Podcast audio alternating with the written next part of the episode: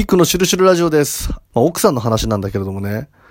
もう本当にね、うちの奥さんってね、まあ、外側っていうかな、共通の知人なんかに言わせると、ただただいい人に見えるんだけどねっていうね、あの、まあもちろん性格の優しい部分もあるし、情に熱い部分もあるんだけど、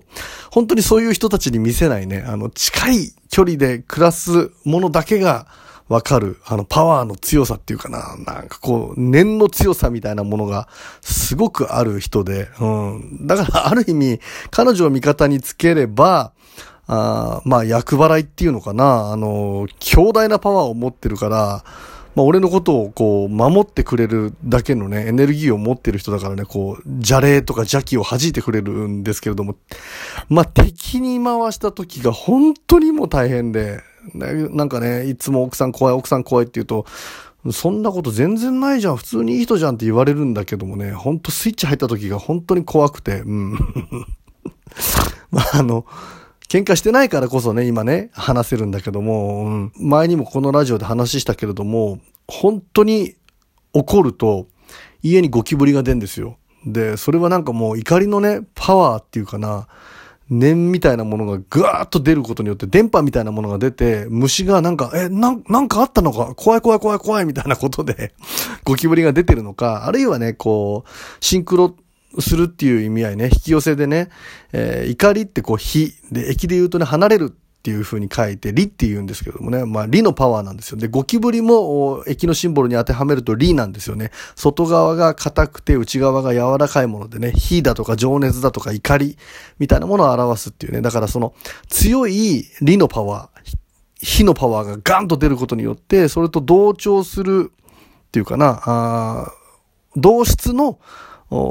シンボルが引き寄せられるという意味合いでゴキブリが出るというね。本当起こるともう100%だね、ほぼね。の確率でめちゃくちゃでかいゴキブリが出るんですよ。で、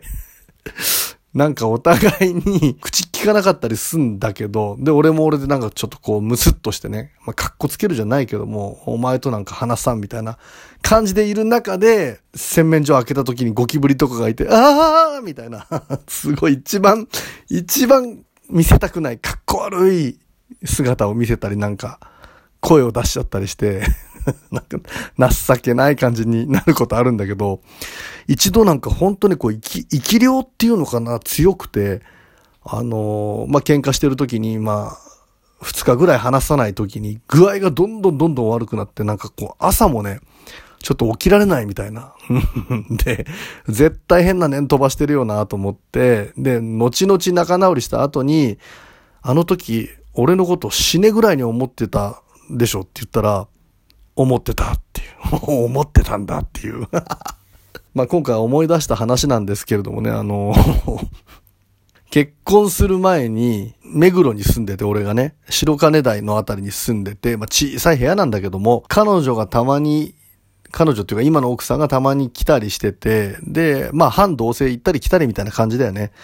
で、その中で、ね、俺が飲みに行くとかも別に自由なんだけれども、家で待ってたりすることもあるわけ。で、当時すごく仲が良かった。まあ今も別に仲良しなんですけれども、ちょこちょこ会ってたね、あの、役者さん、女優さんの方がいて、で、その女優さんのお友達とかとも含めてよく飲んでたりしてたんですよね。で、えー目黒に住んでたんだけども、五反田で、あの、その女優さんと女優さんの友達と俺と、また別の人、で、4人で焼肉を食べて、えーまあ、食ったり飲んだりして美味しいね、なんていう話をしててね。で、俺はその時ね、彼女がいるみたいなことを言ってなかったんだよね。その女優さんの友達たちにね。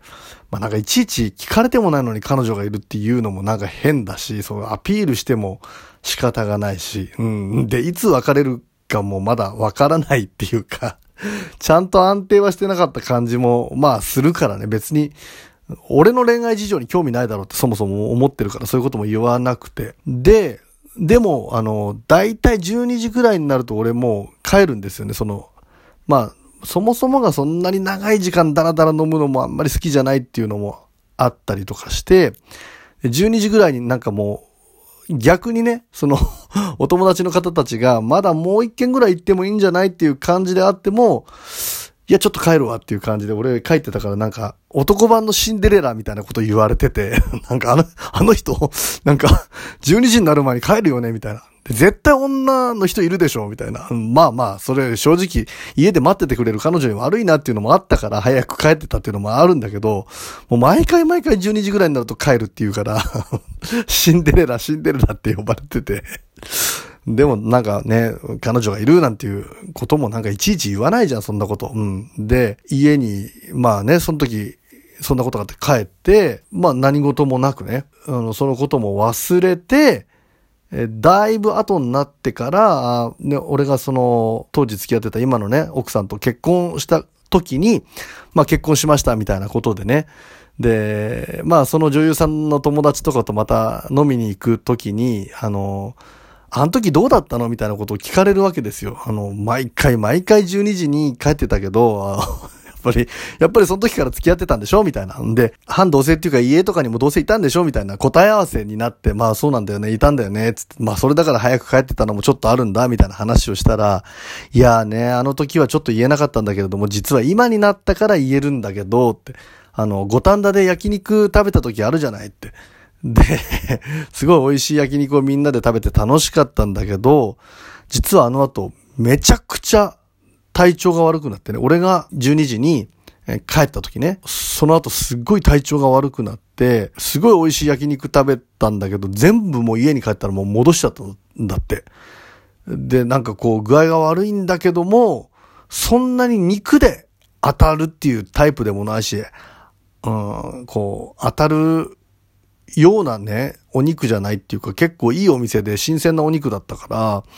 で、不安になって、あの、その時にね、すごくこう、頼ってた、まあ、ちょっと見える人にね、すぐに連絡をして、あの、まあ、これこれこんなことがあって美味しい焼肉食べたんだけど、すごい戻しちゃって、具合が悪いんだよねっていうことを話したら、その見える人がね、どんなところで誰とご飯食べてた？って言って。で、まあ、これこれこういう女友達と、まあ、男性二人とね、ご飯食べてたんだけど、つって。したらね、その見える人が、そのうちの一人の男の人の、えー、彼女がいるんだけども、その彼女が、その 男性が違うところで他の女性と飯を食ってるであろうということに対して、なんかこう、すごく、嫉妬っていうか、怒ってると。うん。で、あなたの胃袋をその女性が掴んでるのが見えますって 言われたんだってすごいゾーっとしたらしくて。うん。だから、まあなんか、俺、その時に、その女優さんたちと飯に行くっていうことは、あの、当時のね、その神さんには伝えてなかったんだけれども、